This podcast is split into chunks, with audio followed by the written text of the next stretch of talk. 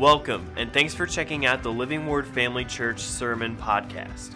Before we get to the message, we'd like to invite you to check out Living Word Family Church if you don't already have a church home. For more information, you can check out our website at livingwordfamily.org. I just told you what we talked about last week, but it started where I sort of uh, followed up on our teaching about the devil from the Sunday before that.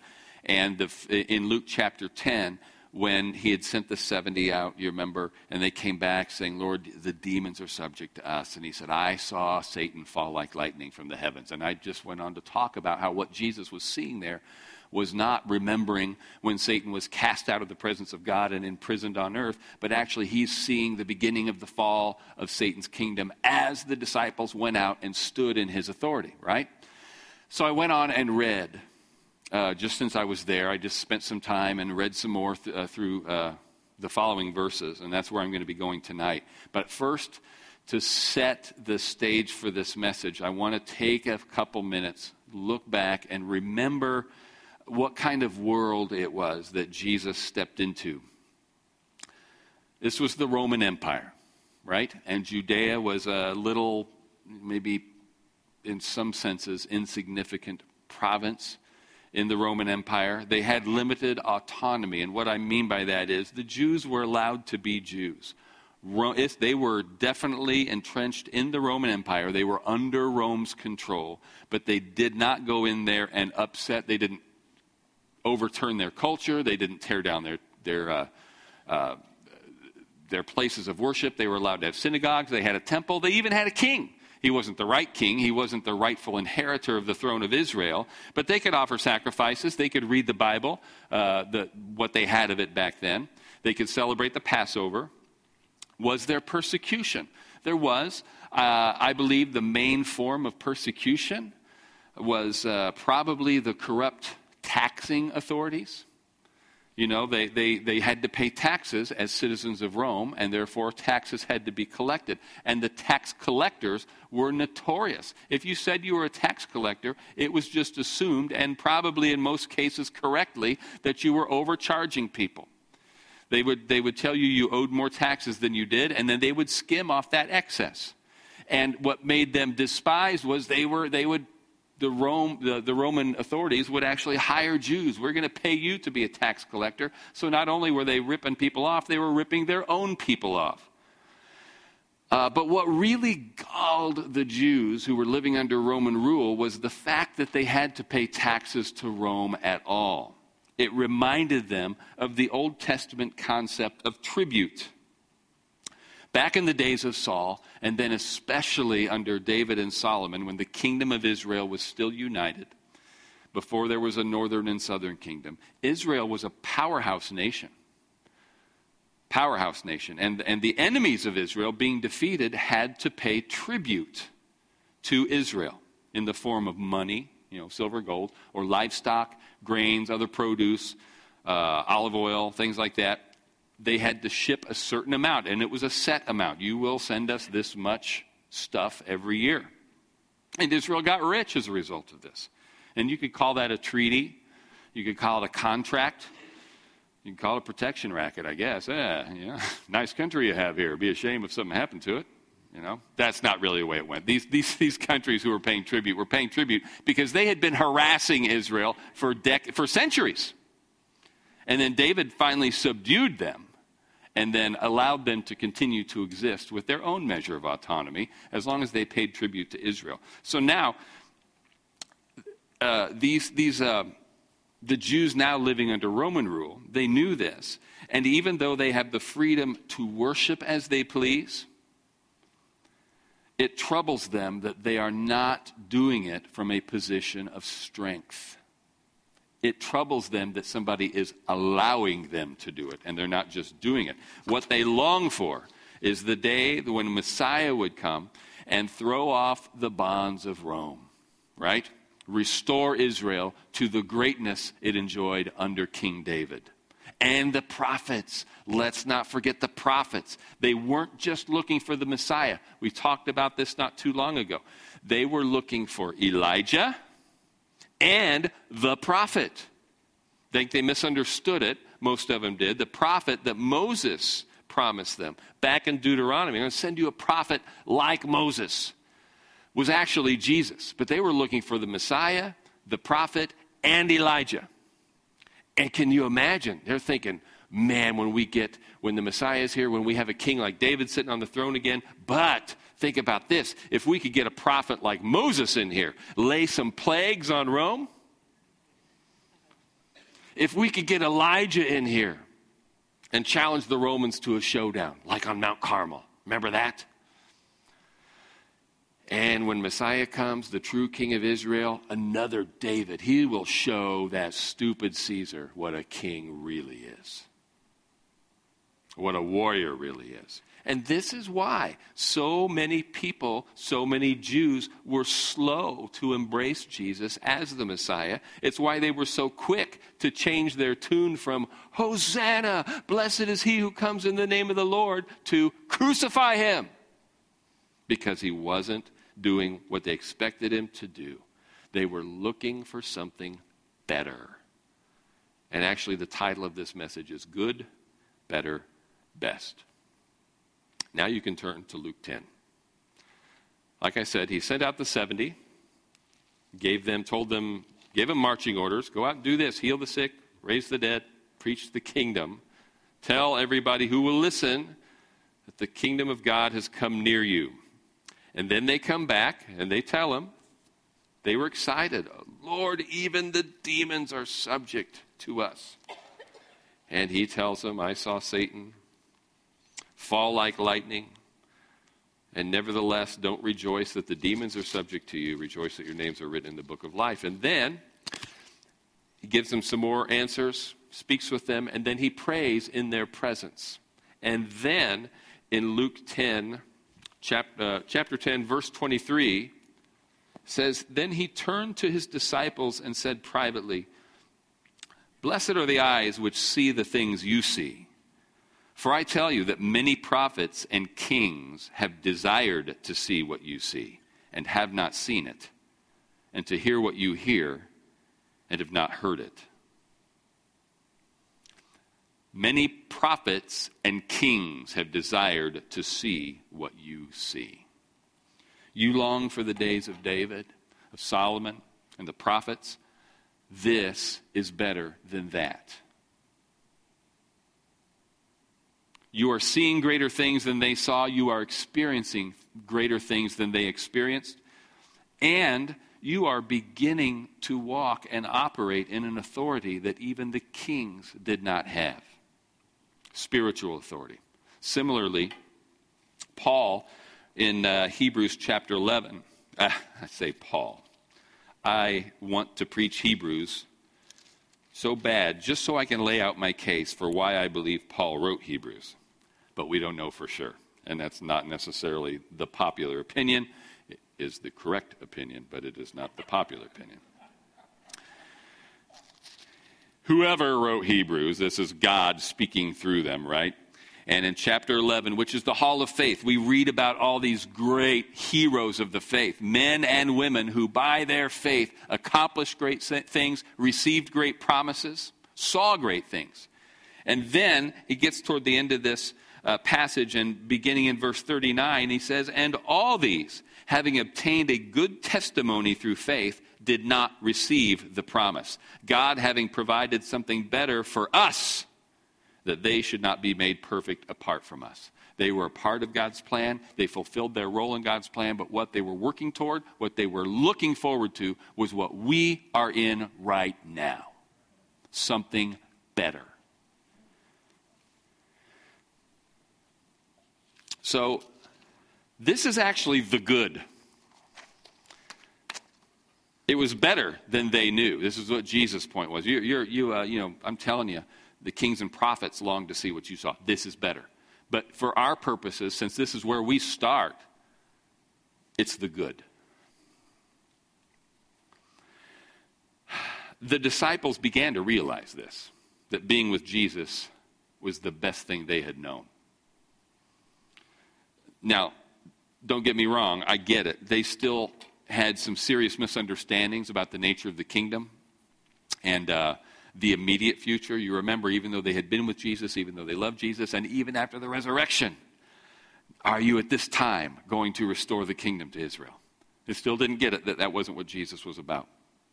But uh, they did love Jesus. They loved being with him, and he was the best thing that ever happened to them. And so, even when he said some hard things, they wouldn't leave him. You remember that famous passage in John 7, I think, where, where uh, when he's talking about eat my body and drink my blood, and, they were, and people started to leave him. And he turns to those closest to him, Are you going to leave too?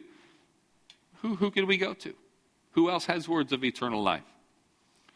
So when it came time for Jesus to be crucified and rise from the dead and ascend, this was not going to be received as good news by the disciples.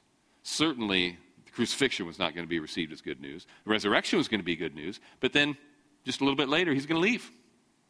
He's going to ascend. But Jesus said, know, you can turn, if you want to, to John chapter 16. And this is all, this is a long passage of him preparing his disciples for his departure and what comes next. In John chapter 16, beginning in verse 5. But now I go away to him who sent me, and none of you asks me, Where are you going? But because I have said these things to you, sorrow has filled your heart. Nevertheless, I tell you the truth. It is to your advantage that I go away. For if I do not go away, the Helper will not come to you. But if I depart, I will send him to you. And when he has come, he will convict the world of sin, of righteousness, and of judgment. Of sin, be- uh, no, stop. That's, I'm reading too far. Uh, it's good that I'm with you. It will be better when I go because the Holy Spirit will be with you. Actually, through the Holy Spirit, I will be in you. Now, did that turn out to be true? Was it better that Jesus went away? Acts chapter 1, beginning in verse 4.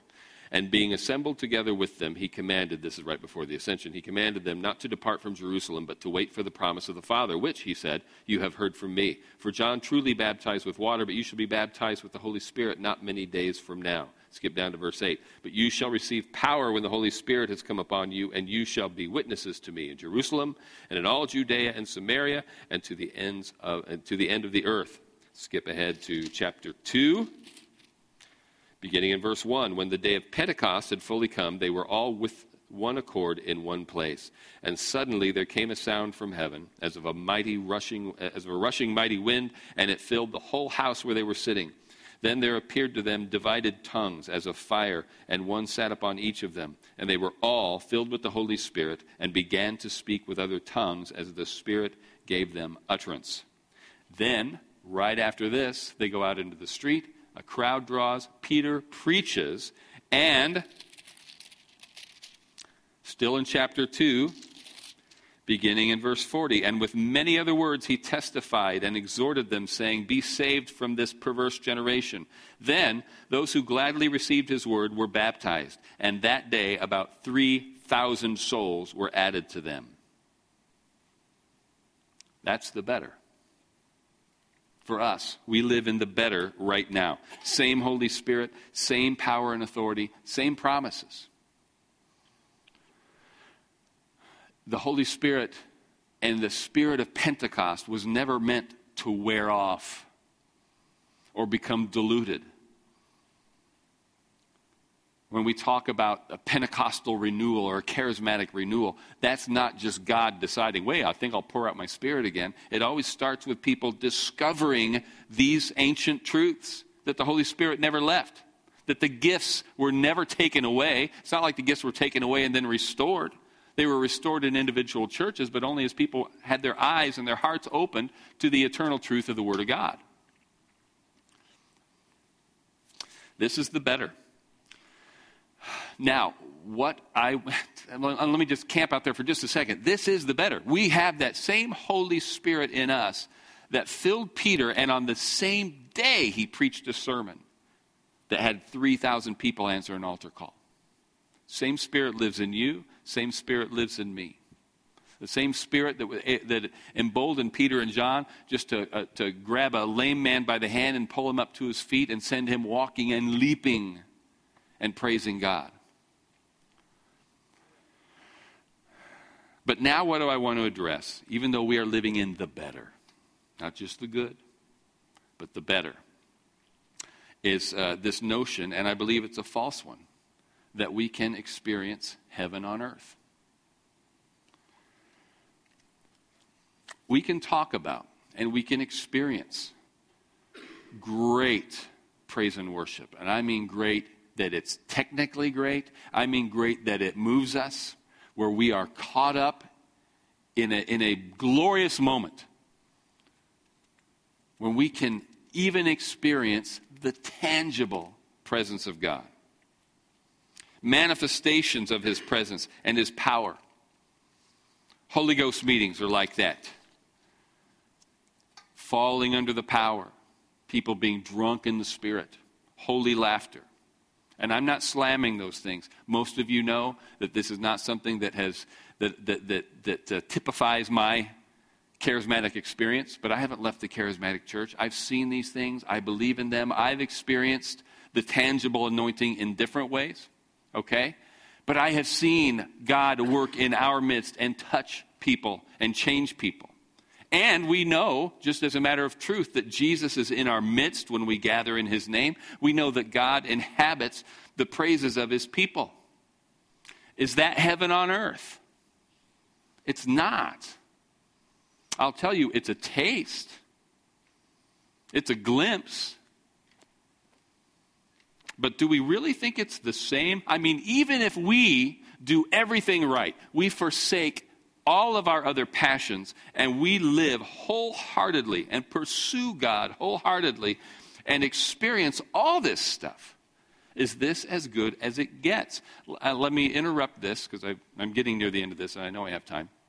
There's, I've heard it even said that we can live in the miraculous, live in the daily manifested, tangible presence of God. I don't think we can. I'm not sure that's a reasonable goal. Listen to me. Not because God doesn't desire intimacy with us, but because if we are living, you've probably heard me say this before, if we are living in a constant state of the tangible presence of God, not just where we know, but we can sense Him. I mean, think about the moment. Most of you have experienced this, and I pray that everybody does, where you have a moment when you are so connected in a time of prayer or usually in a time of worship, where you just feel like you can just stay there because, oh, the, God is in this place. You've experienced Him like, you, like you've never experienced Him before if you could live in that moment where there's not a shadow of fear, not a shadow of doubt, nothing that could begin to combat your belief or your faith or anything, if you live constantly in that place, then you don't have to live by faith. We are not to live from punctuated miracle to punctuated miracle or punctuated manifestation to punctuated manifestation. Doesn't mean we don't expect these things and believe for them. You understand? Well, I'm talking about having Kevin and Annie in here. What's our goal as faith people? Let's take healing because it's something that every one of us in this room had probably needed at one time or another, probably in the last year. Our goal, what we should be uh, uh, training ourselves and one another and encouraging one another to be, is people of faith, where we walk in the, in the constant knowledge of the truth that Jesus Christ has already purchased our healing. Do you believe that? That legally it belongs to you. Uh, and you know, there's a difference between ownership and possession. You know, it's yours on paper. Now, how do I possess it? And we believe in releasing our faith with our words, right? Activating our faith. And, but the idea is our first response to sickness should, shouldn't be call the doctor, shouldn't be go to the medicine cabinet, shouldn't be Call the pastor. It should be stand on the word. This healing is mine. This sickness is not. How do I know? Because Jesus himself took it. He himself bore our infirmities in his own flesh and carried them to the cross. It's not mine anymore. It's been taken away. Therefore, it's, it's an illegal resident in my body. I command it to leave in Jesus' name. But that doesn't mean, I, I hate it, it, I would hate to think that somebody in this room or in any service is maybe they went through their confessions in the morning. You're fighting a disease, you're fighting an injury, you're fighting a pain, whatever it is in your body, and then somebody comes up and there's a clear gift of healing in operation, and you don't avail yourself of it because, well, I'm already standing in faith. And to come up there and avail myself of a miracle healing, that's a, that's a, that's a lack of faith. No, it's not. God puts these gifts in the body for the body's sake. Now, especially if somebody comes up and says, I have a word, and they call out exactly what it is you're fighting, this is your moment of manifestation. Receive it. But all, I guess all I'm saying is our focus should be the other way. Just because it's not called out doesn't mean you're not standing in faith. Well, unless a miracle happens, unless it's an instantaneous thing, unless there's a, a, a, falling down or something like that, then, then God's not doing anything. He did it all 2,000 years ago. All right? We, we should not have to wonder about that stuff. All right?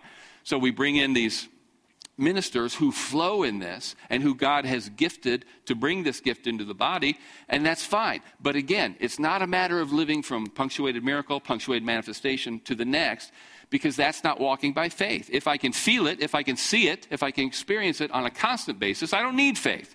Faith is the evidence of things not seen, right? The substance of things hoped for. And if we are in faith, we will receive them manifestly. Okay.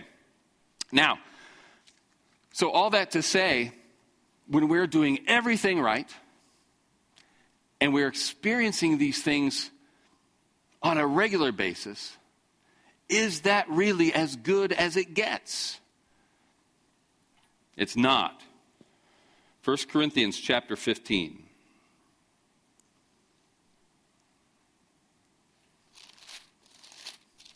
First Corinthians 15, beginning in verse 12. Now, if Christ is preached that he has been raised from the dead, how do some among you say that there is no resurrection of the dead? But if there is no resurrection of the dead, then Christ is not risen. And if Christ is not risen, then our preaching is empty, and your faith is also empty. Yes? And we are found false witnesses of God, because we have testified of God that he raised up Christ, whom he did not raise up, if in fact the dead do not rise. For if the dead do not rise, then Christ is not risen. And if Christ is not risen, your faith is futile. You are still in your sins. Then also those who have fallen asleep in Christ have perished. If in this life only we have hope in Christ, we are of all men the most pitiable or miserable.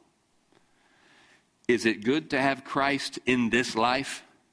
Does Christ make this life worth living? He does for me. But Paul's saying if, it, if it's only for this life that we have hope in Christ, nobody should be pitied more than we should. That's a bold statement coming from somebody who really experienced the fullness of Christ, who saw visions, who was caught up into heaven himself, right? Had a vision anyway. Now, let's read on. Still in chapter 15 of 1 Corinthians, uh, pick it up in verse 35. But some will say, someone will say, How are the dead raised up? And with what body do they come?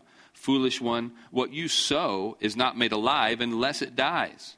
And what you sow, you do not sow that you do not sow that body that shall be, but mere grain, perhaps wheat or some other grain. And what's he saying here? You're trying to imagine what this body is going to look like. It's like trying to imagine, if you've never seen a corn stalk, it's trying to look at a kernel of corn and trying to imagine what it would become once I plant it in the ground. What would you, if you'd never seen, if you, had, if you knew nothing about a corn plant, and somebody tells you, plant this into the ground and it will produce more corn. What do you picture? Well, it's going to be, it's going to look just like that, only bigger. Or maybe it'll just be a pile of corn. It's something that looks completely different, doesn't it? But it's still corn. This is where Paul's going with this. Verse 42. So also, still in chapter 15 of 1 Corinthians, 42. Uh, so also is the resurrection of the dead. The body is sown in corruption, it is raised in incorruption. It is sown in dishonor, it is raised in glory. It is sown in weakness, it is raised in power. It is sown a natural body, it is raised a spiritual body. There is a natural body and there is a spiritual body. So i skip down to 48. As was the man of dust, so also are those who are made of dust. And as is the heavenly man, so also are those who are heavenly. And we, and as we have borne the image of the man of dust, we shall also bear the image of the heavenly man. Wow.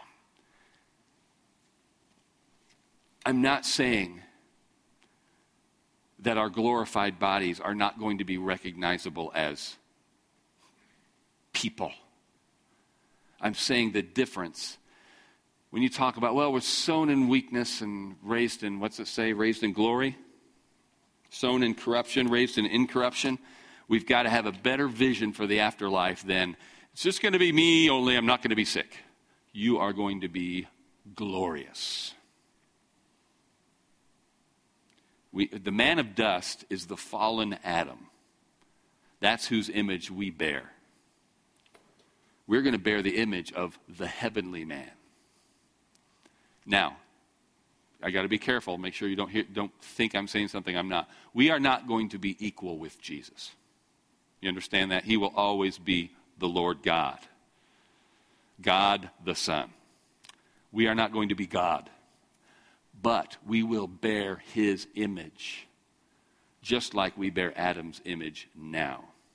And I'm telling you, if Jesus did come right now in his glorified self, straight from heaven, right onto the stage here, right onto the platform at Living Word Family Church, you would all, without being encouraged, there would be no praise and worship. Let's all stand, let's everybody get down on our knees and give him the homage he is due. You would just automatically do it.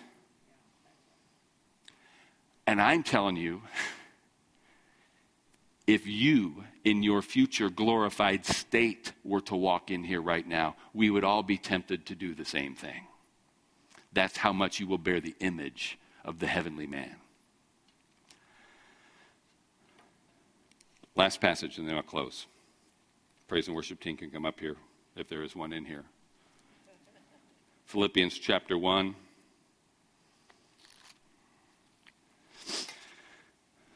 Verse 21 beginning in verse 21. For to me, to live is Christ, and to die is gain. But if I live on in the flesh, this will mean fruit from my labor, yet what I shall choose I cannot tell. For I am hard pressed between the two, having a desire to depart, to depart and be with Christ, which is far better. Nevertheless, to remain in the flesh is more needful for you. Jesus told the disciples that when he was with them physically on the earth, it was the best they had ever known. And Jesus is telling them, This is better than what you have been longing for. You've been longing for the days of the kings and the prophets to return. This is better than that. That's our good. Jesus then said, You're sad that I'm going to go. Just like you were sad when it finally dawns on you that David's not coming back here. It's not going to be like King David. It's not what you want, it's something better. Now you want me to stay. I'm telling you, even though you're sad that I'm going, it's better for you if I go. That's our better. Jesus in the flesh was good. Jesus in heaven and the Holy Spirit in us is better. But this isn't as good as it gets. It's best after this whole mess is over. Don't ever forget that. That's why I came to Christ. I wasn't looking for somebody to make my life better. I was looking for somebody to assure me that there was something better at the end of this life. Now I think there's so much emphasis, and, and it needs to be, we do, we need to make people understand it's not just about getting saved so, you're, so you go to heaven when you die. He's got a purpose for you. And that purpose, and by the way, my column for the next newsletter will, will include some of this, but he does. He does have a purpose for us. And in the middle of fulfilling that purpose, in the middle of our obedience to him, what does he promise us? What did he say he came for? That we might have life and have it more abundantly. But we can, if we're not careful, get so caught up in the abundant life that we fight tooth and nail to live for what? I'm not saying that we should throw our lives away. Paul said, I'm, I'm hard pressed. This is, if, it's, if it's up to me, I have a hard time making this decision because I know what I want to do. I want to get out of here. It'd be much better to be with Christ. And many people today, their attitude is Christ has promised me an abundant life, He's promised me healing. I'm enjoying my life, and I don't want to leave it. It's like we've forgotten why we're here. Paul said, I'm going to stay. But why? Because it's better for you. If our goal in living a long life and sticking around here is just to enjoy the abundance, you are kidding yourself. This is nothing. This is just a taste of the abundance that awaits us up there. But if your goal is, no, I'm going to stay here and I'm going to fulfill the number of my days because God has promised me that He will satisfy me with long life, and because He has given me a mission. I'm here to touch souls, I'm here to win souls. And every day that I'm here, that's going to be my number one priority. If, I'm do, if, if nothing else, I'm going to be praying for that one soul that I know is still lost. That's my mission. If I'm passionate about staying here, it needs to be for other people. Now, I know there's a big step between where we are now and that ideal, but let's don't throw it away just because it's an ideal. We all ought to be moving closer to that ideal every single day. Stand up with me.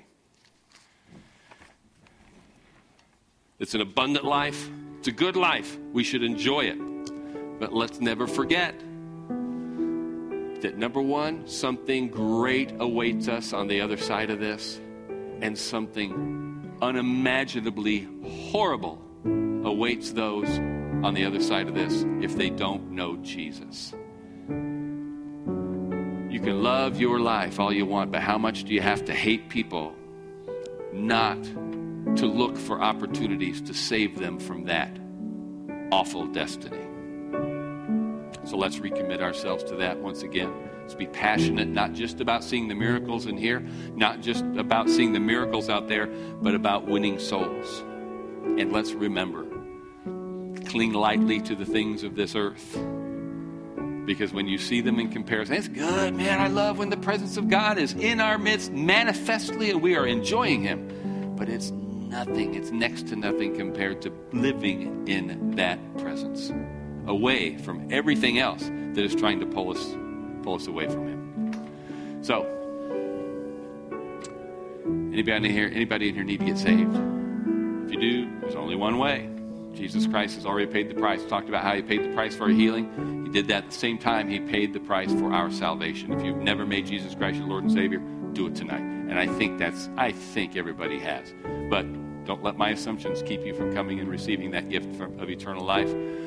If you've been saved, you know you made Jesus Christ your Lord. You don't doubt your salvation, but you just maybe what, what really grabbed you in, in tonight's uh, scripture reading was the, the, passages in Acts where uh, Jesus told them, Stay here. You've been with me, I've taught you, but don't leave until the Holy Spirit has baptized you because that's when you receive the power. And then we see it happening. We see the Holy Spirit coming in, rushing mighty wind. They began to speak with other tongues. And then immediately began operating that power and see people saved. Have you ever been baptized in the Holy Spirit? Have you ever received that, that second blessing? Jesus is God's gift to the world. Holy Spirit is God's gift to the believer. If you'd like to be filled with the Spirit tonight, if you'd like to start speaking in tongues tonight, and that's just one facet of the infilling of the Holy Spirit. Happens to be the first thing that happened to the disciples. I'd love to pray for you to receive the Holy Spirit tonight. But everybody, let's pray for a fresh infilling. Let's pray that God will use, especially maybe the, the remaining days of this fast, to really focus on what we are here for. Heavenly Father, as soon as I'm done praying, by the way, come up here and let me pray with you if you if you desire to be saved and filled with the Spirit. Heavenly Father, thank you so much for your word. Thank you for the Holy Spirit. Thank you that we are living in the better. Lord, we are we are a blessed people. We're blessed. All, your children are a blessed people wherever they are in this world. We are particularly blessed, blessed, I believe, Lord, because of the freedom we enjoy right here but help us to maximize this freedom. Help us to exploit this freedom uh, to, uh, to, to accomplish everything that we can while, the, while we still have this freedom. Lord, forgive us for ways we've been lazy. We thank you for the abundant life, but forgive us if we've concentrated too much on enjoying that abundance and not enough on sharing it. Remind us there's plenty of abundance to go around and that you love those out in the world as much as you loved us when you saved us, as much as you love us now. Help us to love them like that, Lord. I pray if there's anybody in here who needs to know Jesus as Savior, I pray if there's anybody in here, any believer in here who needs to be filled with your Holy Spirit, that you would uh, impress upon them the urgency of the moment to come and receive salvation, to come and receive power, both of which you give abundantly and freely. In Jesus' name, amen. God bless you as you come. Thanks for listening. We hope that this message encouraged and equipped you in your walk with Christ. Make sure to follow us on Facebook or Instagram to stay updated with what's going on at Living Word Family Church. Have a great day.